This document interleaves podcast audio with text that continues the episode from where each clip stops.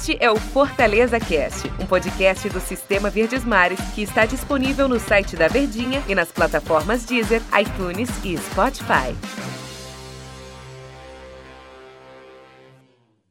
Oi, pessoal, um abraço para vocês. Sejam todos muito bem-vindos aqui ao nosso podcast, mais uma edição do Fortaleza Cast. É sempre um prazer conversar com vocês. E é bom quando a gente retoma o assunto bola rolando, né? Até porque teremos bola rolando, tem Fortaleza contra a equipe do esporte, esporte contra o Fortaleza, e é o assunto que a gente vai tocar no episódio de hoje. Sempre fazendo aquele convite para você compartilhar com seus amigos, aí com a família. Pega esse nosso áudio e manda aí na sua rede social, comenta com a gente, interage também com a gente nas redes sociais se você concorda ou não do que a gente está comentando, e a gente traz esse nosso olhar diário, né, sobre as coisas do Fortaleza. Hoje é um olhar mais para dentro do campo, até porque repito, tem bola rolando. Mas deixa eu apresentar aqui o André que está conosco nesse papo de hoje, o André Almeida. Tudo bem, André? E aí, Antero, tudo bem, né? Prazer estar aqui participando do Fortaleza Cast. Venha mais vezes, o Daniel tava exagerando aqui, aí rapaz. a nossa produção disse, rapaz, vamos colocar o André Almeida, trancar uma porta e deixamos o Daniel do lado de fora do estúdio. Pois estaremos aqui, é que seja a primeira de muitas, né? É. Prazer estar aqui falando com os ouvintes tricolores, com você e na véspera, ainda mais de um jogo tão importante, né, Antero? É, eu tava falando aqui que a gente entra no assunto, a gente, no episódio de hoje, a gente vai voltar para dentro de campo. Entre aspas, né? Porque a gente vai tentar entender o que Fortaleza será esse que vai enfrentar o time do esporte? Porque se realmente confirma, está confirmado, né? A gente só não sabe quem são esses jogadores, a se confirmar a, o grau de importância, digamos assim, desses atletas em campo, pode ser um Fortaleza totalmente desfigurado contra a equipe do esporte, né? A grande tendência é essa, né, Antero? Independente de quem sejam os infectados, mas 10 pessoas é muita gente, é um número é. muito alto, é 30% praticamente do elenco do Fortaleza, que sem esses jogadores fica com 21 atletas à disposição do técnico Marcelo Chamusca. E acredito que o Chamusca vai mandar a campo uma escalação inédita, desde que ele chegou aqui no Fortaleza.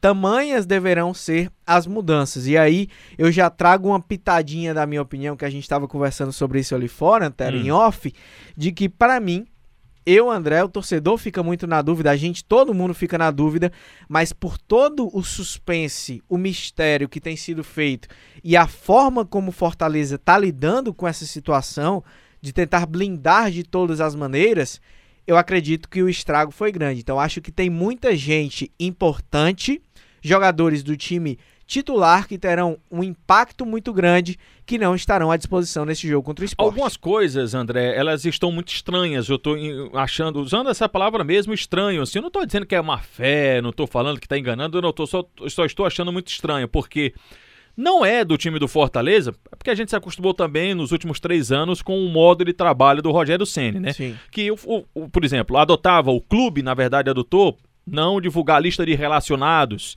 Parece ser coisa do clube, porque o Rogério lá no Flamengo, o Flamengo divulga a lista de relacionados, é coisa do clube. E a gente, nos últimos três anos, a gente não viu tamanho suspense do time do Fortaleza para uma partida. Ou o Fortaleza está colocando muita, como é que eu uso, responsabilidade, muita colocando, apostando suas fichas neste jogo contra a equipe do esporte, e eu fico me perguntando o porquê, são 11 jogos. Depois do esporte ainda tem mais 10 partidas.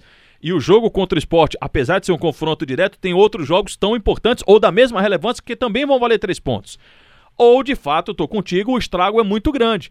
Porque o Fortaleza ele não divulgou. Primeiro, ele é, parecia que ele ia viajar na terça-feira de manhã. Depois, não, vai ser na terça-feira à tarde. Não, vai ser na terça-feira à noite. Não vai ter treino, ninguém sabe que horas vai ser o treino, nem onde que vai ser esse treino. Além, claro, que já é um protocolo do clube de não divulgar o nome dos jogadores que foram contaminados, né? Testaram positivo. Então, é um mistério muito grande que há muito tempo a gente não se via na equipe do Fortaleza. Eu também não estou encontrando é, soluções para isso. Ah, pode ser para enganar o time do esporte. Só que é um jogo apenas. Depois, contra o Grêmio, a gente já vai ter conhecimento de todo mundo. Então, tem alguma coisa que tá no ar aí que eu não tô conseguindo captar. Talvez só, só vá captar mesmo uma hora antes da bola rolar, né? E a gente só vai saber isso, mas de fato é um mistério, é um suspense que tem prazo de validade, né? Uma hora antes da bola rolar, a gente vai saber quem são os infectados. E aí tem uma outra argumentação do clube que é de preservar os jogadores, de preservar os atletas. Mas essa preservação só é válida até a quarta-feira, sete e meia da noite? A preservação ela vai durar dois dias, três dias. Foi no domingo? Pois é. Domingo, então, segunda, domingo à na noite. noite que- de domingo, né? Na noite de domingo. Então, segunda, terça, na quarta-feira, pronto. E é uma questão de saúde, né, pública até, uma questão Sim. sanitária, que outras pessoas tiveram contatos com esses jogadores e aí não sabem quem são os infectados, enfim. Então, há uma questão bem maior do que a esportiva que a gente está tratando aqui. Mas, é de fato, o Fortaleza está trazendo uma carga muito grande, Antério, e eu acho que até o próprio Fortaleza já estava, desde o ano passado, trazendo uma responsabilidade muito grande a essa partida, por conta do próprio empate que teve contra o Flamengo. Quando você falou desde o ano passado, eu fiquei me perguntando, mas quanto tempo, né? Porque a semana passada, né? Semana passada teve jogo dele. Mas é, você tava certo, desde o ano passado mesmo. Mas o empate contra o Flamengo até foi visto é, de uma forma com pontos positivos e negativos, mas positivo porque era o Flamengo, era o time que vinha de quatro vitórias seguidas, o melhor ataque do Brasil. A atuação do time também. a né? atuação do time que acabou sendo mais positiva, mas porque também trouxe uma sensação de, de respiro assim do Fortaleza, de que ah, passamos por esse jogo pontuando, depois de, apesar de que são cinco jogos sem vencer, mas o Fortaleza vinha de duas derrotas seguidas contra Bragantino e Ceará, um clássico que eram adversários também na mesma faixa de tabela. Então, o empate contra o Flamengo e a forma como ocorreu, ocorreu deu um respiro, um alívio para que se possa pensar, agora é tudo ou nada contra o esporte, o jogo que vai ser o da recuperação da retomada. Talvez seja por isso. E né? acho que o Fortaleza está encarando desde o ano passado esse jogo com uma grande possibilidade de retomada. E aí você vem, e logo no começo do ano, dois, três dias antes do jogo, tem uma notícia dessa, um impacto muito grande. Eu acho que por isso, para tentar minimizar, para tentar diminuir de alguma forma o impacto negativo, e aí por isso que eu corroboro com o pensamento de que o estrago foi grande. Aham. Então, para que o impacto não seja tão grande logo de agora e que se deixe para ter uma surpresa maior, pelo menos do lado do torcedor e da imprensa, momentos antes da bola rolar, por isso que eu acredito que tem sido feito todo esse mistério. E onde que você acha, André, e até pro torcedor também, que esse estrago pode trazer mais prejuízos ao time do Fortaleza? Claro que no elenco enxuto, quando se perde 10 jogadores, é um impacto muito grande. Quando a gente fala elenco enxuto, é, não é só questão da quantidade, não. São de que aqueles jogadores que você pode contar com eles. Vou usar um exemplo aqui, com todo respeito à história, o cara que já foi artilheiro de campeonato brasileiro, que é o Ederson. Mas vamos imaginar que não é a questão, porque o ataque do Fortaleza todo mundo já pegou praticamente Covid-19. Mas vamos imaginar que o Fortaleza pre- precisasse recorrer ao Ederson.